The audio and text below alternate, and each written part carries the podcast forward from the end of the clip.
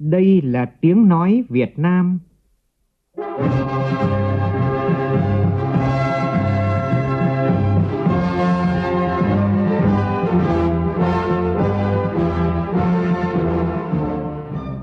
là tiếng nói Việt Nam, phát thanh từ Hà Nội, thủ đô nước Cộng hòa xã hội chủ nghĩa Việt Nam.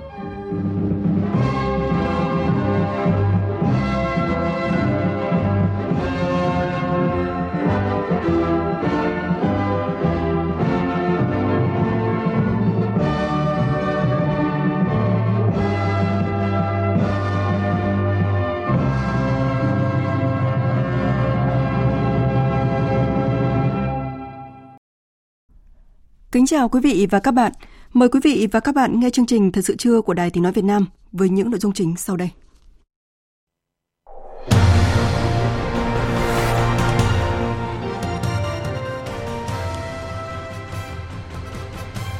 Thủ tướng Phạm Minh Chính chủ trì lễ đón chính thức Thủ tướng Australia Anthony Albanese thăm chính thức Việt Nam.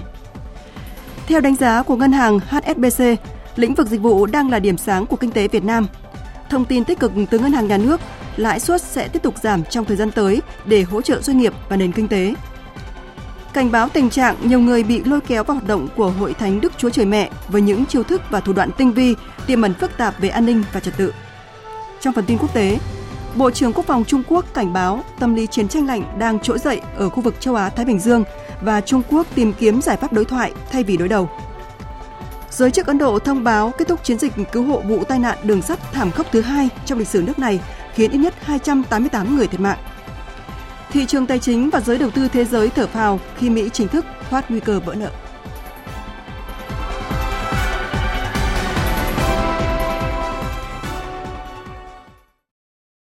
Bây giờ là nội dung chi tiết.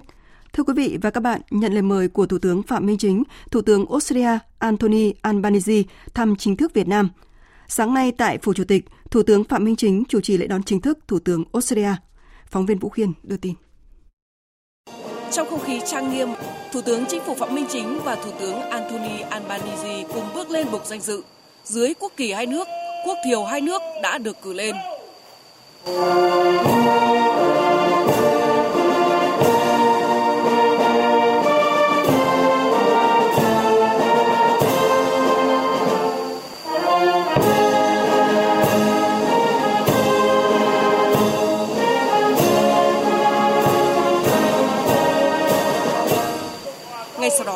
Tướng Chính phủ Phạm Minh Chính mời Thủ tướng Anthony Albanese duyệt đội danh dự Quân đội Nhân dân Việt Nam. Ngay sau lễ đón, hai thủ tướng đã tiến hành họp hẹp và hội đàm, cùng chứng kiến lễ trao đổi văn kiện giữa hai nước, thăm và giao lưu với đội bóng đá nữ Australia và Việt Nam. Đây là chuyến thăm Việt Nam đầu tiên của ông Anthony Albanese trên cương vị Thủ tướng Australia Chuyến thăm này nhằm kỷ niệm 50 năm thiết lập quan hệ ngoại giao và thống nhất các lĩnh vực hợp tác mới về kinh tế thương mại và lĩnh vực khác để đưa quan hệ hai nước phát triển vững mạnh hơn trong tương lai. Australia và Việt Nam đang ngày càng gần gũi và hợp tác hiệu quả hơn trong tất cả các lĩnh vực từ an ninh quốc phòng, khoa học công nghệ, kinh tế, phát triển nguồn nhân lực, giáo dục, du lịch. Về đầu tư, Australia hiện là một trong 20 nhà đầu tư nước ngoài lớn nhất tại Việt Nam. Song giá trị thực tế còn rất khiêm tốn, với tổng mức đầu tư vào Việt Nam chỉ chiếm khoảng 0,5% tổng số vốn đầu tư nước ngoài vào Việt Nam và ít hơn 0,1% tổng số vốn đầu tư trực tiếp của Australia ra nước ngoài. Trong bối cảnh này, Việt Nam cho rằng giữa hai nước còn nhiều tiềm năng để thúc đẩy hoạt động đầu tư giữa hai bên. Ngay sau lễ đón trọng thể, Thủ tướng Phạm Minh Chính có cuộc gặp hẹp và hội đàm với Thủ tướng Australia Anthony Albanese tại trụ sở văn phòng chính phủ. Phóng viên Vũ Khuyên tiếp tục đưa tin. Tại hội đàm, Thủ tướng Chính phủ Phạm Minh Chính nhiệt liệt chào mừng ngài Antonio Albanese lần đầu tiên thăm chính thức Việt Nam trên cương vị Thủ tướng. Đánh giá chuyến thăm có ý nghĩa rất quan trọng diễn ra đúng vào dịp hai nước kỷ niệm 50 năm thiết lập quan hệ ngoại giao. Thủ tướng cũng chúc mừng Australia về các thành tiệu phát triển kinh tế xã hội. Cảm ơn Australia đã luôn đồng hành, ủng hộ Việt Nam trong công cuộc xây dựng và phát triển đất nước. Nhấn mạnh, Việt Nam luôn coi trọng và mong muốn tăng cường quan hệ hữu nghị và hợp tác với Australia. Thủ tướng Anthony Albanese cảm ơn sự đón tiếp trọng thị chu đáo dành cho đoàn. Chúc mừng những thành tựu quan trọng của Việt Nam trong phục hồi phát triển kinh tế xã hội, trở thành một trong 40 nền kinh tế lớn nhất trên thế giới và có vai trò vị thế ngày càng cao trên trường quốc tế. Thủ tướng Anthony nhấn mạnh, Australia coi trọng mối quan hệ đối tác chiến lược với Việt Nam và xác định Việt Nam là trung tâm trong quá trình xây dựng chiến lược quan hệ của Australia với khu vực Đông Nam Á. Hai thủ tướng bày tỏ hài lòng về sự phát triển tốt đẹp giữa hai nước trên mọi lĩnh vực. Trao đổi đoàn và tiếp xúc cấp cao diễn ra sôi động. Chương trình hành động triển khai quan hệ đối tác chiến lược giai đoạn 2020-2023 đạt nhiều kết quả cụ thể. Hợp tác thương mại là điểm sáng, kim ngạch thương mại hai chiều đạt gần 16 tỷ đô la Mỹ trong năm 2022, tăng 30% so với năm 2021 và hai nước đã trở thành một trong 10 đối tác hàng đầu của nhau. Hợp tác an ninh quốc phòng ngày càng thực chất, nhất là trong đào tạo và hỗ trợ các hoạt động gìn giữ hòa bình Liên Hợp Quốc, hợp tác trong lĩnh vực nông nghiệp, giáo dục đào tạo, lao động, giao lưu nhân dân phát triển mạnh mẽ. Hai bên nhất trí trao đổi đoàn và tiếp xúc cấp cao trên cả kênh Đảng, Quốc hội và Chính phủ, tăng cường giao lưu nhân dân, triển khai xây dựng chương trình hành động giai đoạn mới, tiếp tục đẩy mạnh hợp tác kinh tế thương mại đầu tư, theo đó triển khai hiệu quả kế hoạch thực hiện chiến lược tăng cường hợp tác kinh tế giữa hai nước giai đoạn 2021-2025 tăng cường kết nối giữa hai nền kinh tế, đẩy mạnh hợp tác quốc phòng, an ninh, tư pháp và các lĩnh vực quan trọng khác như ODA, giáo dục đào tạo, khoa học công nghệ, lao động, giao thông vận tải, du lịch, ứng phó với biến đổi khí hậu và chuyển đổi số. Trên tinh thần đó, hai nước nhất trí thúc đẩy nâng cấp quan hệ lên thành đối tác chiến lược toàn diện vào thời điểm phù hợp.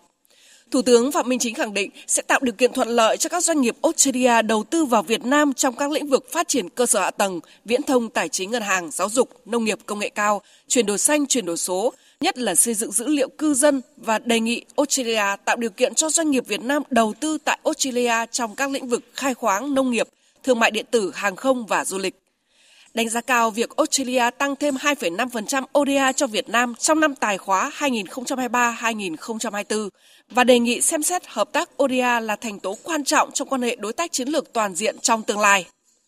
Thủ tướng Anthony Albanese công bố khoản hỗ trợ 105 triệu đô la Úc cho Việt Nam dành cho hợp tác cơ sở hạ tầng ứng phó với biến đổi khí hậu và chuyển đổi năng lượng.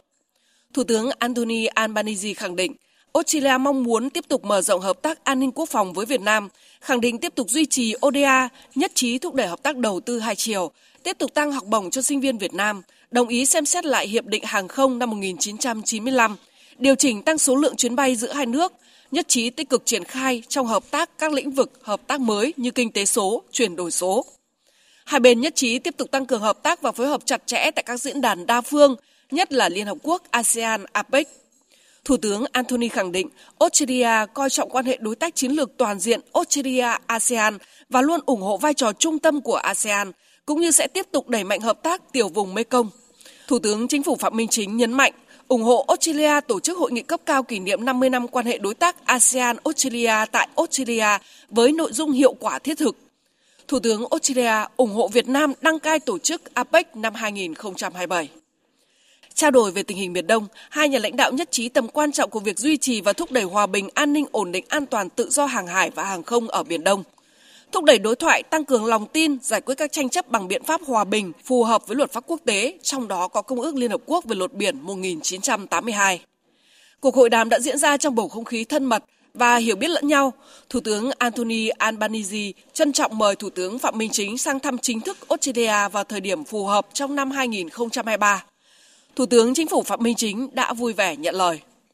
Sau hội đàm, hai thủ tướng đã chứng kiến lễ trao đổi bốn văn kiện hợp tác giữa hai nước, gồm bản ghi nhớ về thành lập cơ chế đối thoại cấp bộ trưởng về thương mại, bản ghi nhớ về triển khai giai đoạn 2 chương trình đổi mới sáng tạo Việt Nam Australia và bản ghi nhớ về trao đổi hợp tác thông tin tình báo tài chính liên quan đến rửa tiền và tài trợ khủng bố.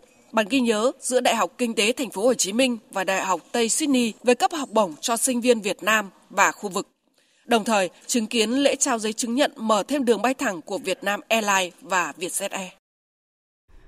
Phóng viên Đài Tiếng Nói Việt Nam vừa chuyển đến quý vị và các bạn nội dung buổi hội đàm giữa Thủ tướng Phạm Minh Chính và Thủ tướng Australia Anthony Albanese nhân dịp Thủ tướng Australia thăm chính thức Việt Nam. Chương trình Thời sự trưa tiếp tục với những thông tin đáng chú ý khác. Ngày mai, mùng 5 tháng 6, Quốc hội bước vào tuần làm việc thứ ba, kỳ họp thứ 5 với nhiều nội dung quan trọng, trong đó đáng chú ý là hoạt động chất vấn và trả lời chất vấn – đây là nội dung đặc biệt quan trọng, thu hút sự quan tâm của đông đảo cử tri và nhân dân cả nước. Các phiên chất vấn được phát thanh, truyền hình trực tiếp để cử tri và nhân dân theo dõi. Các nhóm vấn đề được Quốc hội lựa chọn chất vấn là lao động thương binh và xã hội, giao thông vận tải, khoa học và công nghệ, dân tộc, Trong phiên chất vấn và trả lời chất vấn tại kỳ họp này, Phó Thủ tướng Chính phủ Lê Minh Khái sẽ làm rõ các vấn đề liên quan và trả lời chất vấn của đại biểu Quốc hội. Công tác xây dựng pháp luật cũng là nội dung trọng tâm của tuần làm việc. Quốc hội thảo luận về dự án luật đất đai sửa đổi, dự án luật nhà ở sửa đổi, dự án luật tài nguyên nước sửa đổi, dự án luật các tổ chức tín dụng sửa đổi, dự án luật quản lý bảo vệ công trình quốc phòng và khu quân sự, dự án luật căn cước công dân sửa đổi, dự án luật viễn thông sửa đổi. Quốc hội cho ý kiến vào dự thảo nghị quyết của Quốc hội về thí điểm một số cơ chế chính sách đặc thù phát triển thành phố Hồ Chí Minh, dự thảo nghị quyết về việc lấy phiếu tín nhiệm, bỏ phiếu tín nhiệm đối với người giữ chức vụ do Quốc hội, Hội đồng nhân dân bầu hoặc phê chuẩn sửa đổi. Trong tuần làm việc, Quốc hội biểu quyết thông qua nghị quyết về chương trình giám sát của Quốc hội năm 2024.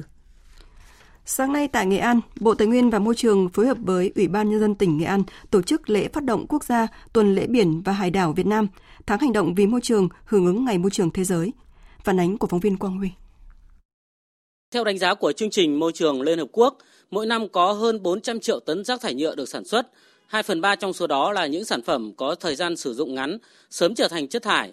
Hàng triệu tấn chất thải này theo dòng chảy từ các con sông đổ ra biển trở thành tác nhân chính gây ô nhiễm đại dương. Bramla Khalidi, trưởng đại diện thường trú chương trình môi trường Liên Hợp Quốc tại Việt Nam đánh giá. Các đại dương và vùng đất trên toàn thế giới đang bị ảnh hưởng bởi biến đổi khí hậu, thiên tai, khai thác quá mức tài nguyên thiên nhiên, các hoạt động kinh tế không bền vững, suy thoái đa dạng sinh học và đặc biệt là rác thải nhựa đại dương. Đến năm 2050, nếu vẫn chưa có những hành động thiết thực, Ngoài biển có thể sẽ có nhiều nhựa hơn là cá. Lượng nhựa dò dỉ khổng lồ này sẽ không chỉ dẫn đến những hậu quả nghiêm trọng đối với các hệ sinh thái biển mong manh, mà còn đối với phúc lợi của chính chúng ta và sinh kế của các cộng đồng ven biển.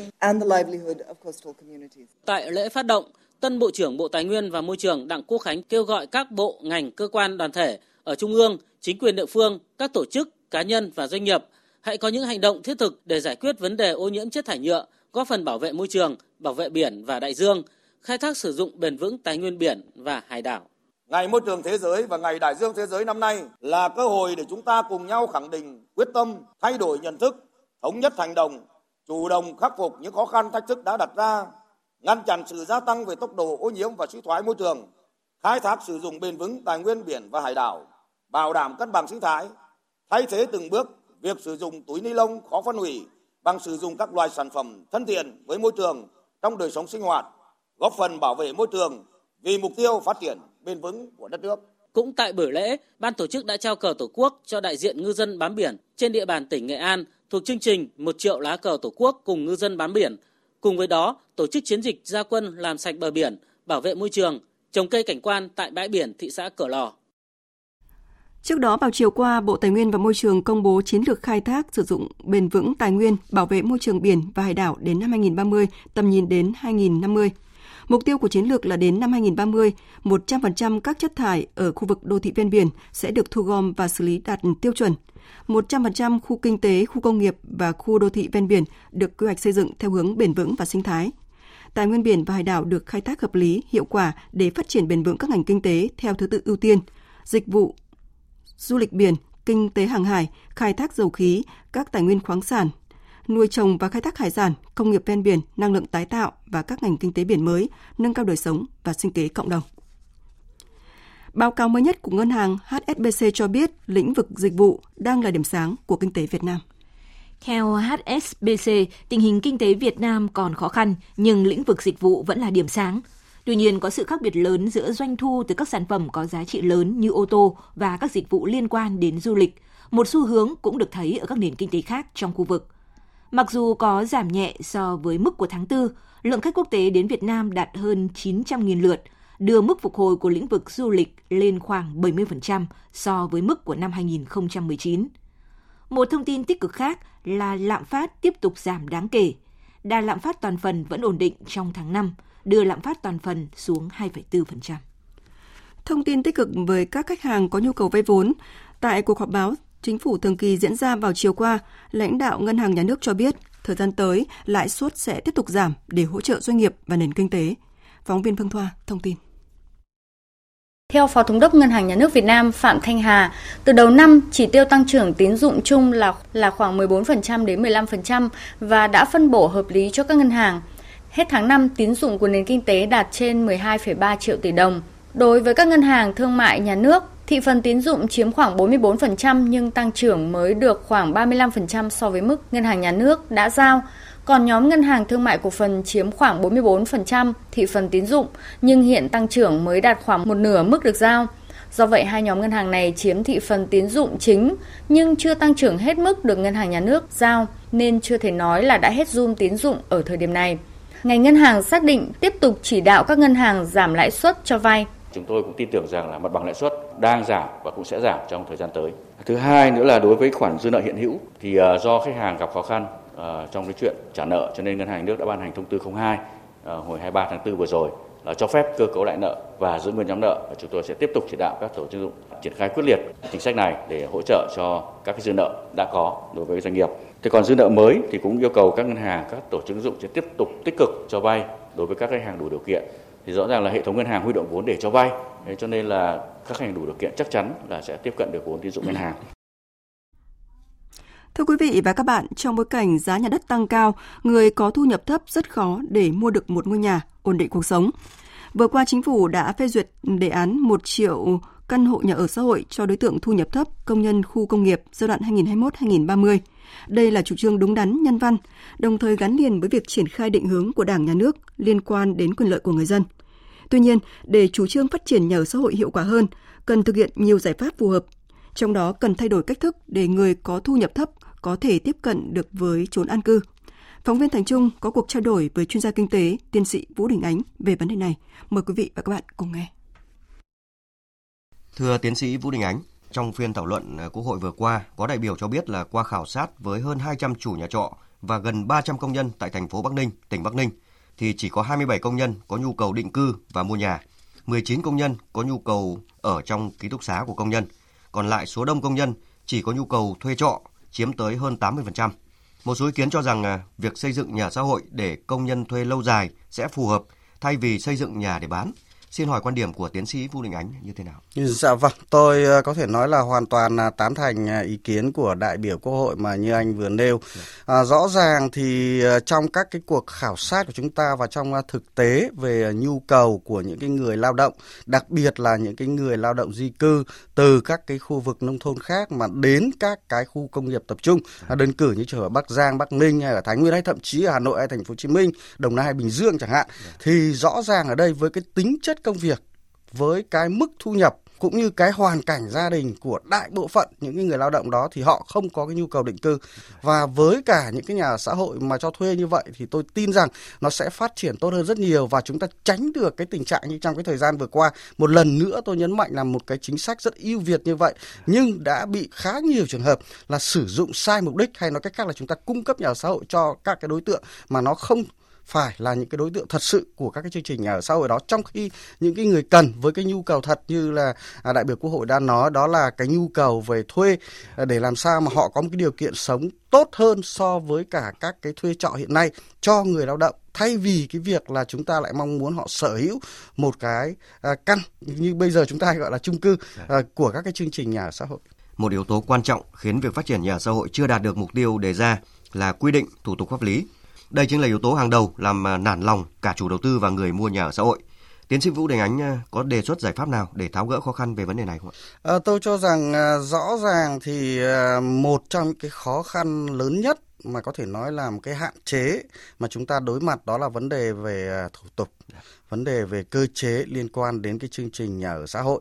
Và đó cũng là cái thực tế mà chúng ta thấy là một cái nguyên nhân cơ bản khiến cho cái chương trình nhà ở xã hội chúng ta mặc dù rất được quan tâm nhưng đã có thể nói là rất là chậm chạp trong cái thời gian vừa qua. Thì rõ ràng cái việc mà chúng ta phải à, hoàn thiện cái hệ thống thủ tục à, theo cái hướng thứ nhất đó là khắc phục những cái thủ tục à, dườm già à, phức tạp.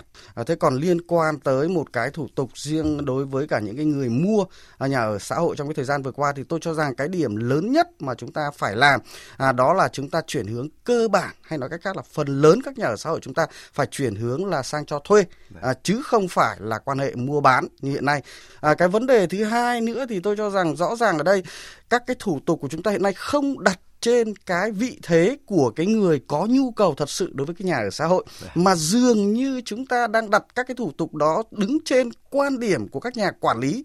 Thậm chí là bây giờ chúng ta phải lật ngược lại các cái quy trình thủ tục của chúng ta để làm sao đặt vào vị trí của cái người có nhu cầu thực sự. Và khi đó chúng ta mới quy định à, các cái thủ tục thì có như vậy chúng ta mới hướng đến đúng các cái đối tượng mà chúng ta mong muốn trong cái chương trình nhà ở xã hội mà chúng ta à, muốn phục vụ họ một cách đúng nhất chính xác nhất và hợp lý nhất trong đề án à, phát triển 1 triệu căn nhà xã hội đến à, năm 2030 thì chính phủ à, giao ngân hàng nhà nước bố trí gói tín dụng hỗ trợ là 120.000 tỷ đồng với lãi suất thấp hơn lãi suất trung bình khoảng 2%. Tiến sĩ Vũ Đình Ánh kỳ vọng gì vào gói tín dụng này? Hỗ trợ về mặt tín dụng, hỗ trợ về mặt lãi suất. À, tôi cho rằng đó dường như không phải là điểm cơ bản và quan trọng nhất. À, cá nhân tôi cho rằng có hàng loạt vấn đề khác quan trọng hơn. Ví dụ à, như là vấn chúng ta phải bố trí đầy đủ cái quỹ đất để phát triển nhà ở xã hội à, thì chúng ta lại chưa quan tâm một cách thích đáng hay chúng ta cần phải đảm bảo lợi ích của các cái nhà đầu tư và các nhà ở xã hội là liên quan đến cái quy mô 120.000 tỷ. À, tôi cho rằng nếu với cái việc mà chúng ta mua à, thì có thể tới đây chúng ta sẽ phải điều chỉnh cái quy mô này dạ. à, bởi vì khi mà chúng ta có tới một triệu à, căn hộ mà lại là hoàn toàn dựa trên quan hệ mua bán thì tôi cho rằng 120.000 tỷ có khi lại còn là, là chưa đủ và như vậy thì chúng ta sẽ phải bổ sung. Tuy nhiên nếu chúng ta chuyển sang cho thuê à, thì có lẽ là thậm chí chúng ta cũng sẽ phải điều chỉnh và có thể giảm bớt được cái quy mô này. Thứ nhất là về câu chuyện quy mô. Cái vấn đề thứ hai quan trọng hơn đó là vấn đề lãi suất. Chúng ta thấy là ở đây chúng ta không đưa ra một lãi suất cố định mà chúng ta đưa là lãi suất thị trường thấp hơn khoảng 1,5 tới 2%. À, tôi đơn cử ví dụ như này lãi suất cho vay trên thị trường hiện nay là khoảng 10 đến 12% một năm. Như vậy nếu chúng ta giảm được 2% thì đâu đó khoảng 8 đến 10%. Nếu với những cái người mua nhà ở xã hội với những cái chủ đầu tư thì có lẽ lãi suất đó cũng là quá cao. À, cái vấn đề thứ ba cũng rất quan trọng đó là việc mà chúng ta chỉ là sử dụng ngân sách nhà nước để hỗ trợ lãi suất chứ chúng ta không sử dụng ngân sách nhà nước để cho vay, Đấy. kể cả cho vay chủ đầu tư hay là cho người mua nhà ở xã hội. Và cái tiền gốc cho vay này là thực hiện từ phía các cái ngân hàng thương mại, các cái tổ chức tín dụng, các cái định chế tài chính. Và cái này thì chúng ta phải thực hiện hoàn toàn trên cơ sở và nguyên tắc thị trường. À, tôi cho rằng hết sức tránh à, cái vấn đề chúng ta áp đặt vào các cái quy định hành chính bởi vì nó có thể nảy sinh ra những cái rủi ro rất là lớn. Và cái vấn đề thứ hai nữa là cái quyền và cái trách nhiệm của các tổ chức cơ quan có liên quan tới cái chương trình hỗ trợ à, tín dụng kể cả về mặt cấp tín dụng cũng như là về mặt hỗ trợ lãi suất. Xin cảm ơn tiến sĩ Vũ Đình Ánh về những phân tích vừa rồi. Quý vị và các bạn vừa nghe cuộc trao đổi của phóng viên Đài Tiếng nói Việt Nam với chuyên gia kinh tế tiến sĩ Vũ Đình Ánh về vấn đề tiếp cận nhà ở xã hội cho người có thu nhập thấp. Thời sự VOV nhanh, tin cậy, hấp dẫn. Thưa quý vị, kết thúc năm học 2022-2023, chuẩn bị cho năm học mới, dư luận xã hội lại dấy lên những lo ngại về tình trạng thiếu sách giáo khoa, nhất là những khối lớp đầu tiên thay sách như là lớp 4, lớp 8, lớp 11. Thứ trưởng Bộ Giáo dục và Đào tạo Hoàng Minh Sơn khẳng định sẽ đủ sách giáo khoa cho năm học mới. Phóng viên Minh Hường thông tin. Thứ trưởng Bộ Giáo dục và Đào tạo Hoàng Minh Sơn cho biết, thời gian vừa qua đã có lo lắng về việc thiếu sách giáo khoa lớp 4, lớp 8 và lớp 11. Nguyên nhân một phần là do các địa phương năm nay chọn sách chậm, một phần do việc phê duyệt giá của các địa phương. Tuy nhiên, cho đến nay các địa phương đã phê duyệt đầy đủ. Lãnh đạo Bộ Giáo dục và Đào tạo đã nhiều lần làm việc với lãnh đạo nhà xuất bản giáo dục Việt Nam để cùng tháo gỡ khó khăn nội bộ, chủ động để in sách và về cơ bản đã hoàn thành in sách giáo khoa các năm trước. Riêng sách ờ, lớp 4, lớp 8 và lớp 11 thì đây là sách mới và cũng đã lên kế hoạch và đã mở cái thầu cho việc in khoảng gần 80% số sách. Còn lại 20% à, trên cơ sở các địa phương đã báo về đầy đủ thì nhà xuất bản đã lên kế hoạch để tổ chức cái việc in này. Trong tháng 6 sẽ in được 80% và tiếp tục sẽ in hoàn thành để kịp cho năm học mới hoàn thành đủ sách các cái lớp 4, 8 và 11 như vậy là sẽ hoàn thành đủ sách cho phổ thông Đối với vấn đề biên soạn sách giáo khoa, chủ trương xã hội hóa sách giáo khoa, biên soạn xuất bản in sách giáo khoa là chủ trương lớn đã được đề ra ở nghị quyết số 88 năm 2014 của Quốc hội. Quốc hội 14 cũng có nghị quyết số 122, đó là khi thực hiện biên soạn sách giáo khoa theo phương thức xã hội hóa, nếu có một môn học cụ thể đã hoàn thành ít nhất một bộ sách giáo khoa được thẩm định phê duyệt thì không triển khai biên soạn sách giáo khoa sử dụng ngân sách nhà nước môn học đó. Hiện tất cả các môn học đều có sách giáo khoa, Thứ trưởng Hoàng Minh Sơn Sơn thông tin. Đến nay thì à, tất cả các cái lớp mà đã được à, phê duyệt, như vậy là 9 trên 12 lớp đã được phê duyệt thì đều có 3 bộ sách giáo khoa. Và như vậy là Bộ Giáo Tạo sẽ thực hiện nghiêm nghị quyết của Quốc hội theo nghị quyết 122. Sắp tới thì sẽ tiếp tục thẩm định và phê duyệt 3 sách nữa, 3 sách à, lớp cuối, lớp 5, lớp 9 và lớp 12. Và trong tháng 6 sẽ thẩm định và phê duyệt. Như vậy là hiện nay chưa có cái chủ trương chỉ đạo cấp có thẩm quyền nào về việc Bộ Giáo dục sẽ tổ chức biên soạn một bộ sách giáo khoa. Liên quan đến vụ việc bán khống giấy nghỉ bệnh, trục lợi bảo hiểm xã hội, tại buổi họp báo chính phủ thường kỳ diễn ra vào hôm qua, Trung tướng Tô Ân Sô, người phát ngôn Bộ Công an cho biết sự việc này đã xảy ra từ rất lâu và xảy ra ở nhiều địa phương. Lực lượng công an và các đơn vị chức năng cũng đã tiến hành nhưng chưa ngăn chặn triệt đề. Phóng viên Minh Hường tiếp tục thông tin. Theo Trung tướng Tô Ân Sô, nguyên nhân do nhu cầu của người dân về giấy khám sức khỏe, giấy chứng nhận sức khỏe nói chung rất cao, như đi học lái xe, đi lao động, xin việc hay liên quan đến bảo hiểm, từ đó xảy ra các tiêu cực hành vi vi phạm pháp luật. Thì ví dụ có những bệnh nhân nam mà có cái chứng nhận là viêm các cái bộ phận của nữ giới chẳng hạn, đấy là cái hiện tượng là giấy khống đấy, cứ cung cấp ra. Hay là có hiện tượng là có người cụt cả hai tay nhưng vẫn được cấp bằng lái xe vì có giấy chứng nhận là đảm bảo sức khỏe. Đây là trong cái quá trình tiến hành thì thấy những cái hiện tượng như thế hoặc là các hiện tượng chạy tội ví dụ như là muốn chạy tội thì lại lấy giấy chứng nhận là có cái vấn đề về tâm thần chẳng hạn thì tức là nó xảy ra trên rất nhiều lĩnh vực Vụ mới đây nhất là ở Đồng Nai. Theo thông tin ban đầu, Công an tỉnh Đồng Nai đã ra lệnh giữ người trong trường hợp khẩn cấp đối với 18 đối tượng và sẽ tiến hành khởi tố trong thời gian tới. Bước đầu qua khám xét, lực lượng công an đã thu giữ trên 135.000 giấy chứng nhận nghỉ hưởng bảo hiểm xã hội và 400 tờ giấy khám sức khỏe đã ghi khống kết quả và chưa có thông tin người khám bệnh. Hiện nay, Bộ Công an đã chỉ đạo Công an tỉnh Đồng Nai tiếp tục mở rộng điều tra và làm rõ toàn bộ hành vi phạm tội của các đối tượng vi phạm để xử lý theo đúng pháp luật. Trong thời gian tới, lực lượng công an sẽ đẩy mạnh kiểm tra về cấp bằng lái xe và cấp giấy chứng nhận sức khỏe. Những ngày qua, thông tin Bệnh viện Huyết học Truyền máu thành phố Cần Thơ thông báo tạm dừng cung cấp máu và chế phẩm máu cho Bệnh viện Đa khoa tỉnh Bạc Liêu, chỉ cung cấp cho người bệnh cấp cứu với số lượng hạn chế đã khiến dư luận lo lắng. Thông tin chi tiết từ phóng viên Hồng Phương, thường trú tại đồng bằng sông Cửu Long. Theo bác sĩ chuyên khoa 2 Nguyễn Xuân Việt, giám đốc bệnh viện huyết học truyền máu thành phố Cần Thơ, đầu năm 2023, đơn vị đã gửi danh mục vật tư hóa chất cần mua sắm cho cấp trên phê duyệt để phòng trường hợp quá trình phê duyệt kéo dài. Đồng thời, để chủ động đảm bảo đủ máu cung cấp cho các bệnh viện tại đồng bằng sông Cửu Long, trừ Long An và Kiên Giang, đơn vị cũng đã tính trước chuyện dự trữ máu đủ sử dụng từ 3 đến 6 tháng, vì không phải muốn là có ngay. Tuy nhiên, đến thời điểm này, sau nhiều lần xin viện trợ máu từ các cơ sở tại thành phố Hồ Chí Minh, Hà Nội, thì bệnh viện dường như không thể cầm cự nổi vì thiếu máu cung cấp cho các bệnh nhân tại 74 bệnh viện ở đồng bằng sông Cửu Long.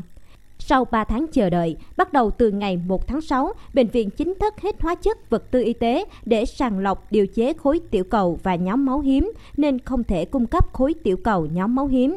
Nguyên nhân chính là bệnh viện vẫn phải đợi cấp trên duyệt dự toán mới có thể tiến hành làm kế hoạch lựa chọn nhà thầu và mua sắm vật tư.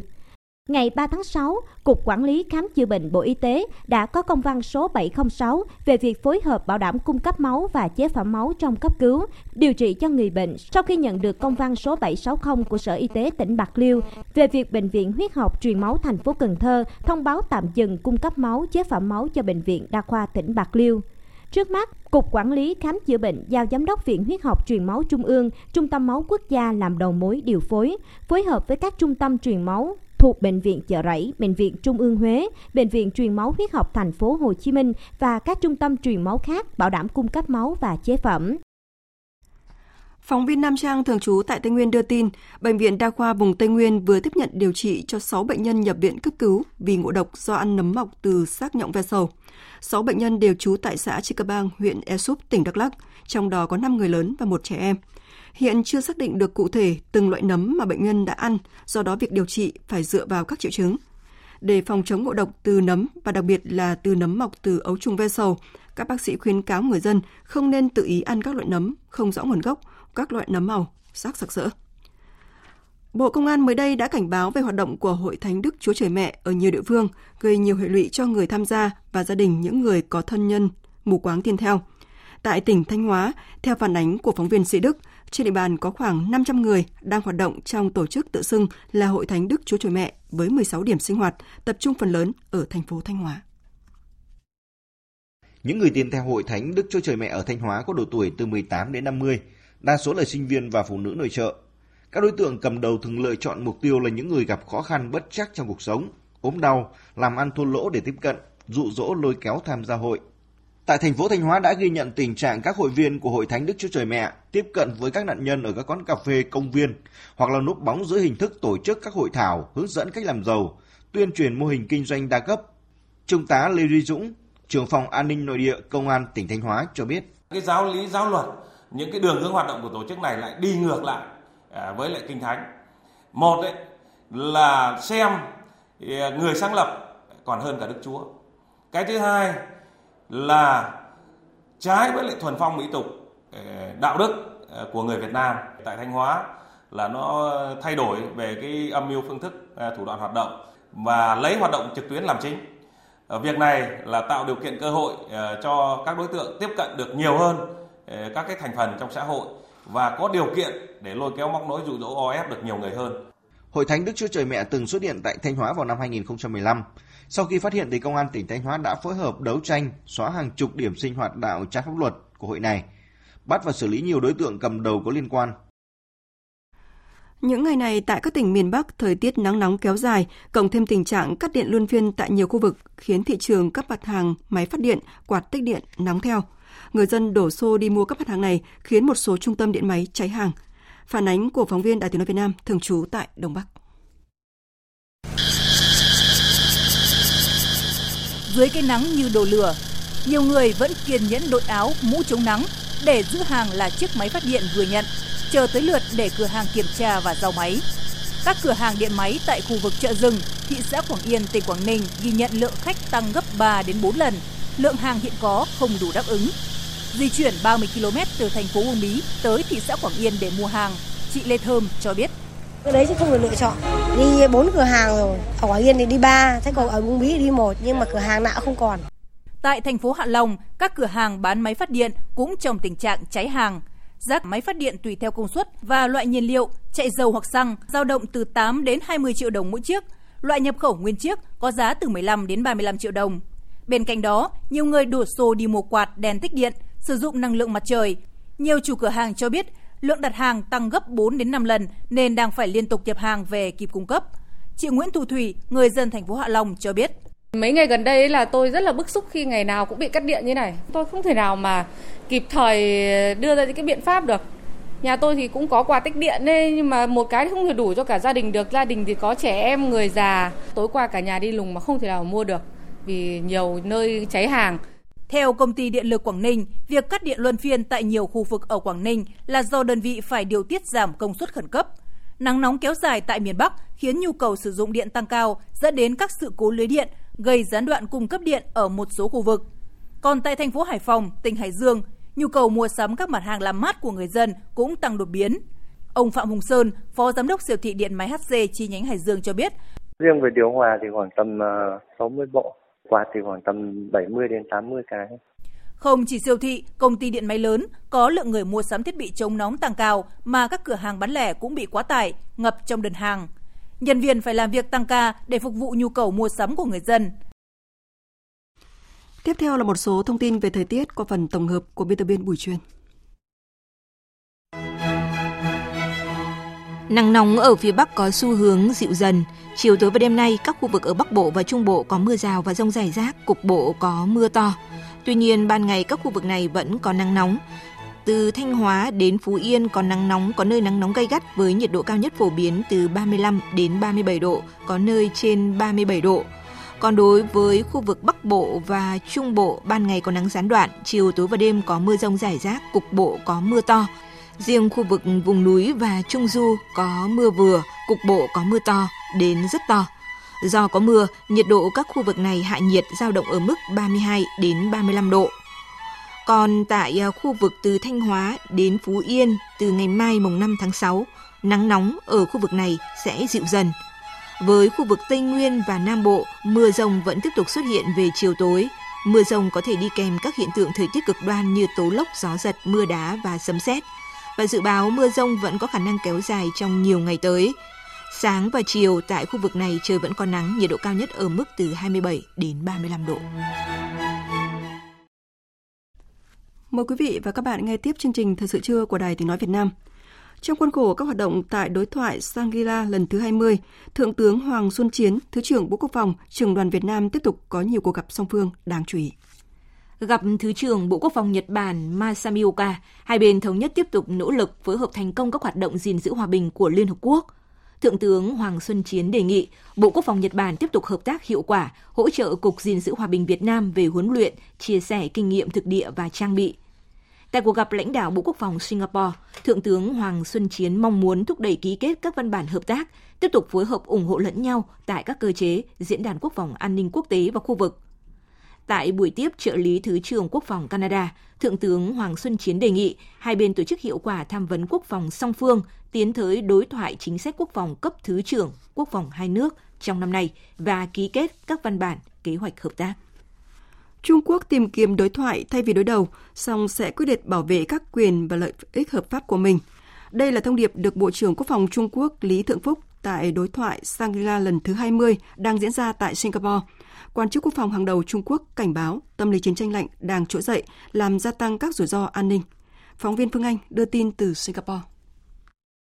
Bộ trưởng Quốc phòng Lý Thượng Phúc đã làm rõ sáng kiến an ninh mới của Trung Quốc, trong đó đề cao tầm nhìn về an ninh chung, toàn diện, hợp tác và bền vững, ủng hộ một lộ trình mới cho an ninh và đối thoại thay vì đối đầu, hợp tác thay vì liên minh và trên cơ sở đôi bên cùng có lợi.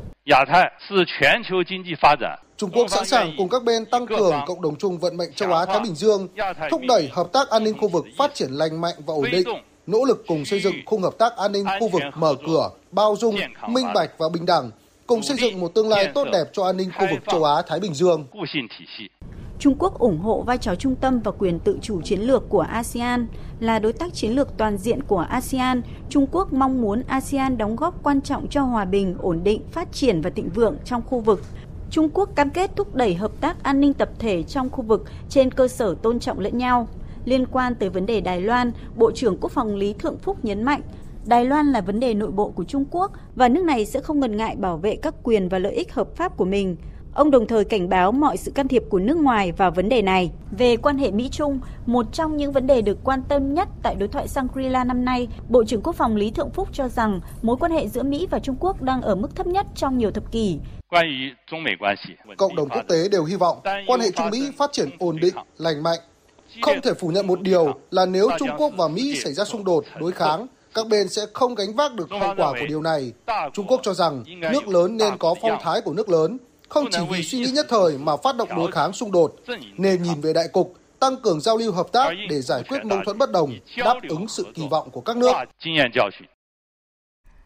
Chuyển sang các thông tin quốc tế đáng chú ý khác. Sau nhiều tuần tranh cãi, sáng nay theo giờ Việt Nam, tức một ngày trước thời hạn chót, Tổng thống Mỹ Joe Biden đã ký ban hành thành luật về trần nợ công. Động thái mang tính chất biểu tượng giúp chấm dứt cuộc khủng hoảng, buộc Tổng thống Joe Biden phải cắt ngắn chuyến công du châu Âu và đe dọa đẩy nước Mỹ đến gần ranh giới lần đầu tiên vỡ nợ. Tổng hợp của biên tập viên Thu Hoài. Đạo luật mang tên Trách nhiệm Tài chính năm 2023 được Tổng thống Joe Biden ký ban hành chỉ một ngày sau khi Thượng viện bỏ phiếu thông qua. Đây là kết quả nhiều cuộc thương lượng cần não giữa Tổng thống Joe Biden và Chủ tịch Hạ viện Kevin McCarthy – hai bên nhất trí đình chỉ áp mức trần nợ 31.400 tỷ đô la trong 2 năm đến ngày 1 tháng 1 năm 2025, giới hạn chi tiêu ngân sách năm tài chính 2024 và 2025. Theo đó, trong năm tài chính 2024, cấp 886 tỷ đô la cho ngân sách quốc phòng và 704 tỷ đô la cho các hạng mục không thuộc lĩnh vực quốc phòng. Như vậy, chi tiêu ngoài lĩnh vực quốc phòng nói chung không thay đổi trong tài khóa 2024 và tăng 1% trong tài khóa 2025. Thu hồi quỹ COVID-19 chưa sử dụng, đẩy nhanh quá trình cấp phép cho một số dự án năng lượng và tăng thêm điều kiện đối với các chương trình dành cho người nghèo. Với việc đạo luật trách nhiệm tài chính năm 2023 được ký ban hành, các thị trường và giới đầu tư đã có thể thở phào.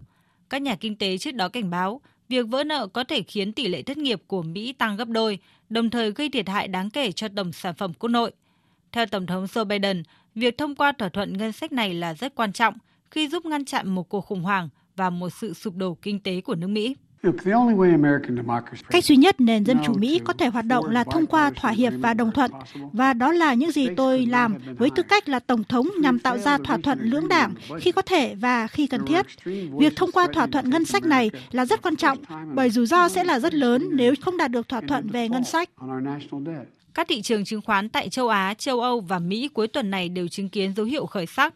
Tuy nhiên, cơ quan xếp hạng tín nhiệm Fitch đã quyết định giữ nguyên xếp hạng tín nhiệm nợ của Mỹ ở mức tiêu cực, đồng thời bày tỏ sự thất vọng về tình trạng phân cực chính trị tại nước này. Về kinh tế toàn cầu, Tổ chức xếp hạng quốc tế Fitch đánh giá sự phục hồi thương mại toàn cầu năm nay sẽ bị chậm lại đáng kể. Dự kiến thương mại quốc tế chỉ tăng gần 2% trong năm nay, giảm so với tốc độ tăng trưởng 5,5% của năm ngoái. Ước tính mức tăng trưởng GDP thực trên toàn cầu năm nay là 2%, cũng giảm so với mức 2,7% của năm ngoái. Theo tổ chức xếp hạng Fitch, nhu cầu hàng hóa sụt giảm đã khiến hoạt động sản xuất công nghiệp hạ nhiệt nhanh chóng. Sự giảm tốc đã trở nên rõ ràng trong việc giảm giá các mặt hàng như đồng và sản lượng sản xuất giảm ở Trung Quốc. Dự báo được đưa ra trong bối cảnh thương mại toàn cầu đang chứng kiến những biến động lớn kể từ khi nổ ra xung đột Ukraine vào năm ngoái. Đặc biệt, xuất khẩu năng lượng của Nga đã chuyển hướng sang châu Á và rời xa châu Âu. Thêm vào đó, Mỹ và Trung Quốc đã leo thang chiến tranh thương mại nhằm mục tiêu là các nhà sản xuất chip và các lĩnh vực công nghệ cao khác. Giới chức Ấn Độ xác nhận đã kết thúc chiến dịch cứu hộ sau tai nạn đường sắt nghiêm trọng ít nhất 20 năm qua. Hiện số người chết được tìm thấy là 288 người, còn hơn 850 người bị thương. Giới chức địa phương không loại trừ con số thiệt mạng còn tăng do nhiều người đang trong tình trạng nguy kịch trong bệnh viện. Ước tính con số thiệt mạng có thể tăng lên tới 380 người. Phóng viên Phan Tùng, thường trú tại Ấn Độ, thông tin. Ngay sau khi Thủ tướng Narendra Modi tới thị sát hiện trường vụ tai nạn trong chiều 3 tháng 6, Bộ Đường sắt Ấn Độ đã lập tức mở cuộc điều tra toàn diện, tập trung làm rõ vì sao đoàn tàu khách Coromandel Express lại đổi hướng, nguyên nhân trực tiếp khiến nó va chạm với đoàn tàu hàng đang ở đường dây bên cạnh. Có hai khả năng được đặt ra lúc này đó là việc đoàn tàu này đã được điều khiển để chuyển hướng khi tới gần tàu hàng.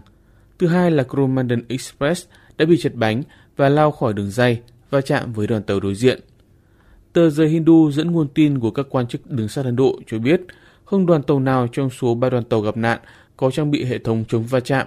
Khu vực xảy ra tai nạn cũng không thuộc hệ thống bảo vệ tàu hỏa tự động quốc gia, còn gọi là Kavach.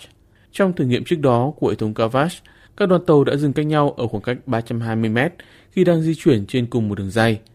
Còn trong vụ va chạm tối 2 tháng 6, tàu Coromandel Express chỉ cách đoàn tàu hàng có 120 mét khi nó đột ngột chuyển dây hoặc bị trượt bánh và lao vào đoàn tàu hàng. Thông thường, các đoàn tàu cần khoảng cách từ 600 đến 2 km để bắt đầu thực hiện lệnh phanh nhằm ngăn chặn nguy cơ đối đầu. Như vậy, ngay cả khi được sử dụng, các vát cũng không thể ngăn tai nạn xảy ra vì khoảng cách 120m giữa hai đoàn tàu là quá nhỏ không đủ để kích hoạt phanh khẩn cấp. Hiện tại có rất ít thông tin về tình hình sức khỏe của lái chính và phụ lái của đoàn tàu Coromandel Express. Theo các quan chức đường sắt Ấn Độ, những người này có thể cung cấp đầu mối để làm rõ nguyên nhân vụ tai nạn này. Thủ tướng Narendra Modi tuyên bố sẽ xử lý nghiêm những người có trách nhiệm liên quan để xảy ra vụ tai nạn thảm khốc này. Đây là vụ tai nạn đường sắt nghiêm trọng thứ hai trong lịch sử Ấn Độ. Sáng nay, phi hành đoàn Thần Châu 15 của Trung Quốc đã quay trở về trái đất sau 6 tháng sống và làm việc trên trạm vũ trụ đầu tiên của nước này. Phóng viên Bích Thuận, thường trú tại Trung Quốc, đưa tin. Vào lúc 6 giờ 33 phút sáng nay giờ địa phương, khoang trở về của tàu vũ trụ có người lái Thần Châu 15 mang theo phi hành đoàn gồm 3 người đã hạ cánh thành công xuống bãi đáp Đông Phong ở sa mạc Gobi thuộc khu tự trị Nội Mông miền Bắc Trung Quốc. Chỉ huy sứ mệnh Phi Tuấn Long tuyên bố Tổ bay Thần Châu 15 chúng tôi đã hoàn thành mọi công việc và nhiệm vụ trên quỹ đạo, nay đã trở về đất mẹ thuận lợi. Chúng tôi cảm thấy rất tốt. Đây là phi hành đoàn lớn tuổi nhất trong các sứ mệnh bay vào không gian của Trung Quốc, với độ tuổi trung bình là 53. Trong 187 ngày trên quỹ đạo, bộ ba này đã thực hiện 4 chuyến đi bộ ngoài không gian, nhiều nhất từ trước đến nay, cùng hàng chục thí nghiệm y tế và thử nghiệm khoa học vũ trụ, đặt nền móng cho các thí nghiệm khoa học ngoài không gian quy mô lớn trong tương lai. Thần Châu 15 là sứ mệnh bay vào vũ trụ thứ 10 của người Trung Quốc và cũng là sứ mệnh có người lái thứ tư kể từ khi nước này bước vào giai đoạn xây dựng trạm vũ trụ. Thành công của con tàu này đánh dấu việc Trung Quốc đã hoàn thành toàn bộ 12 nhiệm vụ phóng trong giai đoạn xây dựng và xác minh công nghệ chính của trạm vũ trụ. Cùng với con tàu này, trạm vũ trụ Trung Quốc đã có kết cấu hoàn chỉnh gồm 3 mô đun và 3 tàu vũ trụ với tổng khối lượng gần 100 tấn. Quý vị và các bạn đang nghe chương trình Thật sự trưa của Đài Tiếng Nói Việt Nam. Tiếp theo chương trình, chúng tôi điểm lại một số sự kiện quốc tế nổi bật trong tuần qua những phát ngôn ấn tượng, những con số đáng chú ý.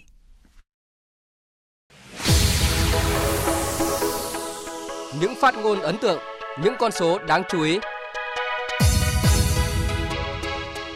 As leaders and thinkers and decision makers, nếu bạn không có khả năng ở cấp độ ra quyết định để nhấc điện thoại tìm kiếm sự rõ ràng thì luôn có nguy cơ lớn hơn nhiều là các giả định sẽ chuyển thành hành động và phản ứng không thể khắc phục được. Hậu quả của một sự đổ vỡ như vậy sẽ không chỉ giới hạn ở các cường quốc hoặc nơi xung đột của họ, chúng sẽ tàn phá thế giới.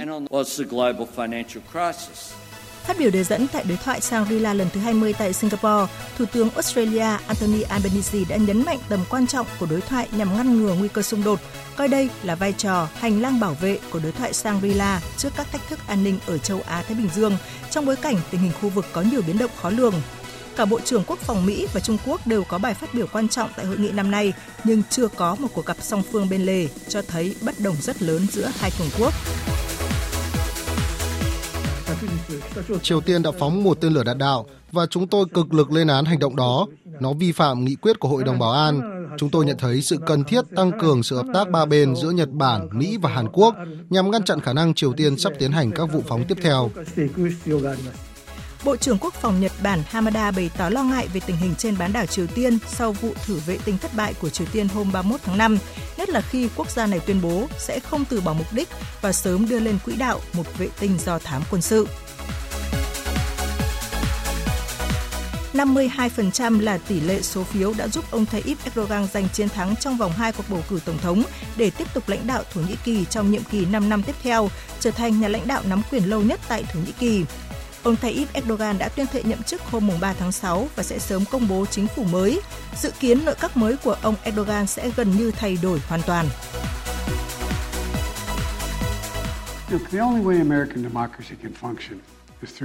Cách duy nhất để nền dân chủ Mỹ có thể hoạt động là thông qua sự thỏa hiệp và đồng thuận. Việc thông qua thỏa thuận ngân sách này là rất quan trọng. Đã có những tiếng nói cực đoan đe dọa chiếm lấy nước Mỹ lần đầu tiên trong lịch sử 247 năm của chúng ta và khi chúng ta vỡ nợ. Đó là sự vô trách nhiệm. Đây là tuyên bố của Tổng thống Mỹ Joe Biden sau khi Hạ viện bỏ phiếu thông qua dự luật về trần nợ công, giúp nước Mỹ tránh nguy cơ vỡ nợ.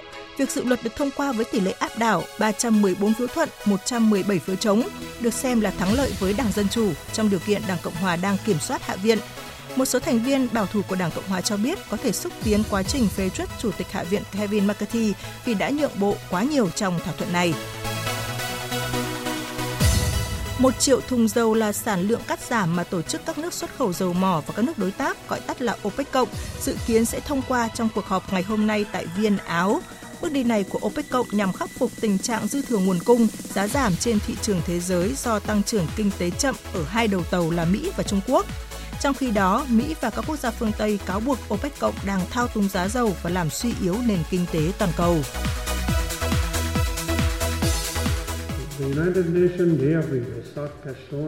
Liên Hợp Quốc hiểu rất sâu sắc về cách thức cộng đồng Phật giáo cùng chung tay ứng phó với các thách thức hiện nay và đề ra phương hướng với những biện pháp mới để xây dựng tương lai. Phát biểu đề dẫn tại đại lễ phê sắc tại Thái Lan, Thủ tướng Sri Lanka Janes Gunawarenda đã nhấn mạnh những đóng góp của Phật giáo trong ứng phó với các vấn nạn toàn cầu. Ông Gunawarenda cũng đã khẳng định tinh thần đoàn kết, hòa hợp và cùng phát triển của Phật giáo các quốc gia và các vùng lãnh thổ trên thế giới, cùng hành động hướng tới một thế giới đoàn kết và thịnh vượng.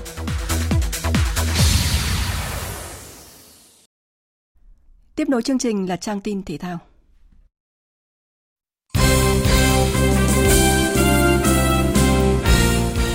Thưa quý vị và các bạn, lễ khai mạc ASEAN Paragame 12 đã diễn ra vào tối qua trên sân vận động Morodok Techno ở thủ đô Phnom Penh, Campuchia. Ngày sau nghi thức thượng cờ Vương quốc Campuchia là cuộc diễu hành của 11 đoàn thể thao người khuyết tật trong khu vực. Như thường lệ, màn chào sân đầu tiên vẫn là đoàn Brunei. Còn đoàn Việt Nam xuất hiện đầy khí thế ngay trước đoàn chủ nhà. Lễ khai mạc tiếp diễn bằng nghi thức thượng cờ Paragames, lời tuyên thệ của đại diện các vận động viên, đại diện lực lượng trọng tài, rồi sau đó là bài phát biểu của ông Osot Bavile, Chủ tịch Liên đoàn Thể thao Người Khuyết tật Đông Nam Á. Ông Bavile nêu rõ. Đại chưa dù chôn trong non mùn, đại ban non Campuchia trên pi sông Krim, Thể thao chỉ có thể được tận hưởng trong Thái Bình và Campuchia dưới sự lãnh đạo của Thủ tướng Hun Sen đã được hưởng những lợi ích của sự ổn định. Chúng tôi chúc mừng và chúc Campuchia được tốt đẹp nhất, tiếp tục phát triển và thành công để trở thành một quốc gia năng động với những giá trị cao quý, Chúng ta hãy tôn vinh tinh thần của ASEAN Paragames 2023, phá vỡ các rào cản, vượt qua thử thách và thúc đẩy tinh thần hòa nhập thông qua thể thao. ASEAN Paragames លើកទី12 và sau lời tuyên bố khai mạc đại hội của Thủ tướng Vương quốc Campuchia Samdech Hun Sen, theo biểu diễn nghệ thuật hiện tượng tương tự như lễ khai mạc SEA Games 32 vừa qua, cùng âm thanh, ánh sáng, vũ điệu, vừa hiện đại lại vừa đậm đà bản sắc của đất nước chùa tháp. Trong lại lễ khai mạc kéo dài 2 tiếng, ngọn đuốc ASEAN Paragames lần thứ 12 đã tỏa sáng rực rỡ trên đèn lửa của sân vận động mùa đông Techo. Toàn bộ cộng đồng người khuyết tật ASEAN thực sự tự hào là một phần của đấu trường này và trong một ngày tới, chúng ta sẽ chứng kiến hơn 1.450 vận động viên tranh tài ở 13 môn thể thao và 434 nội dung thi đấu. Cũng trong ngày hôm qua, Thứ trưởng Bộ Văn hóa Thể thao và Du lịch Hoàng Đạo Cương đã tới thăm và động viên đoàn thể thao người khuyết tật Việt Nam tham dự ASEAN Paragame 12. Thứ trưởng Hoàng Đạo Cương nhấn mạnh thắng lợi của đoàn thể thao Việt Nam tại SEA Games 32 sẽ là nguồn động viên khuyến khích, tạo động lực để đoàn thể thao người khuyết tật Việt Nam đạt được những thành tích tốt nhất. Kình ngư võ Huỳnh Anh Khoa đã mang về cho đoàn thể thao người khuyết tật Việt Nam tấm huy chương vàng đầu tiên ở ASEAN Paragame 12 khi anh cán đích trên đường bơi 400m tự do nam hạng thương tật S8 với thành tích 5 phút 20 giây 94. Ở ASEAN Paragame năm ngoái tại Indonesia, kình ngư này cũng là người đoạt huy chương vàng đầu tiên cho đoàn Việt Nam. Tiếp đó, vận động viên Vi Thị Hằng thi đấu ở nội dung 400m tự do nữ hạng thương tật S7 đã xuất sắc lập kỷ lục Đông Nam Á mới với thành tích 6 phút 57 giây 95, phá sâu kỷ lục cũ tới gần 3 phút. Còn trong tối qua, đội tuyển U20 nữ Việt Nam có chiến thắng nhọc nhằn 3-2 trước U20 nữ Iran ở trận gia quân bảng A vòng loại thứ hai giải bóng đá nữ U20 châu Á 2024. Trên sân Việt Trì Phú Thọ, Bảo Trâm cùng đồng đội nhanh chóng có được thế trận tốt trước U20 nữ Iran nhưng phải nhận bàn thua sớm từ pha phản lưới nhà của Như Quỳnh. Ngọc Anh và Minh Chuyên sau đó ghi hai bàn, giúp U20 Việt Nam dẫn 2-1 khi hiệp một kết thúc. Sau giờ nghỉ giải lao, mỗi đội có thêm một bàn. Trung cuộc, đội chủ nhà giành chiến thắng 3-2. Huấn luyện viên Morgan Jahan Nejati của U20 nữ Iran đánh giá. Dù chúng tôi có được bàn thắng dẫn trước, nhưng việc U20 Việt Nam có sự cổ vũ của đông đảo khán giả trên các khán đài đã khiến các cầu thủ gặp khó khăn. Dù sao thì chúng tôi cũng đã tạo được bất ngờ trước Việt Nam, chỉ tiếc là không giành được một điểm. Tuy nhiên chúng tôi cũng muốn cảm ơn Việt Nam vì đã cùng nhau cống hiến cho khán giả một trận đấu đẹp. Cầu thủ của chúng tôi sẽ cần phải cải thiện sự tự tin và cả trong khâu ghi bàn. Trong khi đó về phía đội chủ nhà, huấn luyện viên Akira Ijiri cho biết ông chưa hài lòng về màn trình diễn của các học trò dù có được chiến thắng trong ngày ra quân. Trận đấu này chúng tôi đã đạt được mục đích mà chúng tôi đề ra ban đầu, đó là giành chiến thắng. Đây là một kết quả tốt. Về việc hài lòng hay không thì chưa bao giờ tôi hài lòng với các cầu thủ. Bởi nếu hài lòng, các cầu thủ sẽ ngừng phát triển. Bởi vậy tôi vẫn chưa hài lòng với sự thể hiện của các cầu thủ trong trận đấu hôm nay. Dự báo thời tiết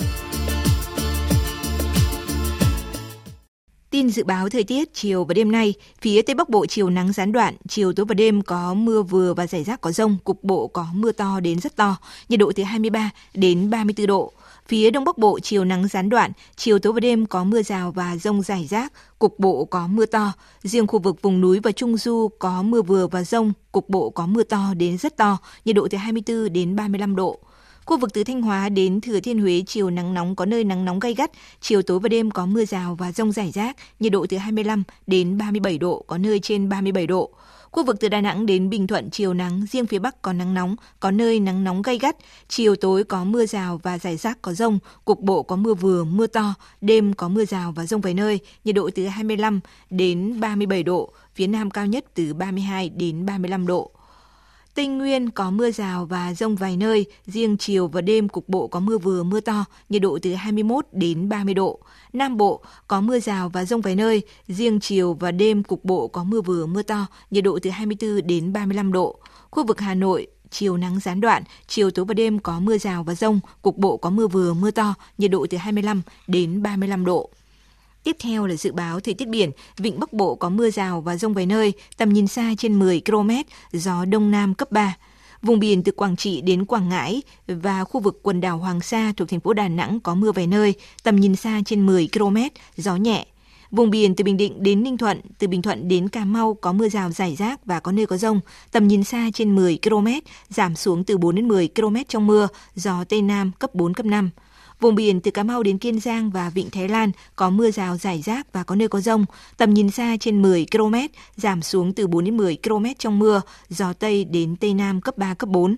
Khu vực Bắc Biển Đông có mưa rào rải rác và có nơi có rông, tầm nhìn xa trên 10 km, giảm xuống từ 4 đến 10 km trong mưa, gió Đông Nam cấp 3, cấp 4. Khu vực giữa Biển Đông có mưa rào và rông rải rác, tầm nhìn xa trên 10 km, giảm xuống từ 4 đến 10 km trong mưa, phía Bắc gió Đông Nam cấp 3, cấp 4, phía Nam gió Tây Nam cấp 4, cấp 5. Khu vực Nam Biển Đông và khu vực quần đảo Trường Sa thuộc tỉnh Khánh Hòa có mưa rào rải rác và có nơi có rông, tầm nhìn xa trên 10 km, giảm xuống từ 4 đến 10 km trong mưa, gió Tây Nam cấp 4, cấp 5. Vừa rồi là thông tin dự báo thời tiết, bây giờ chúng tôi tóm lược một số tin chính vừa phát.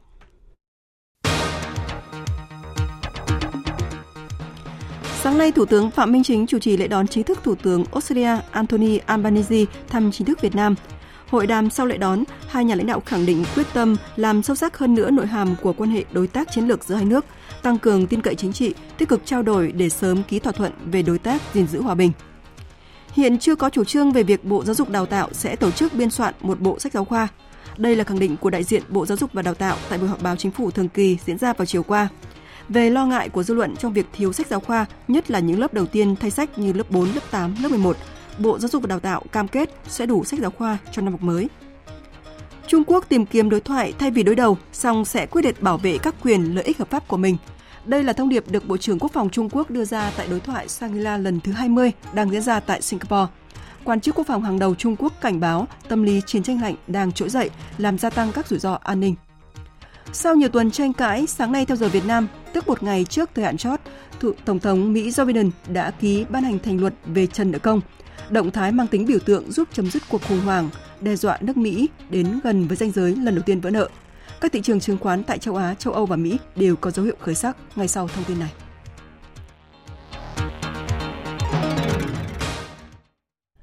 Phần tóm lược những tin chính vừa rồi đã kết thúc chương trình Thời sự trưa nay của Đài Tiếng Nói Việt Nam. Chương trình do các biên tập viên Minh Châu, Hải quân, Hằng Nga và Bùi Chuyên thực hiện với sự tham gia của kết thuật viên Thế Phi, chịu trách nhiệm nội dung Nguyễn Vũ Duy. Cảm ơn quý vị và các bạn đã dành thời gian lắng nghe.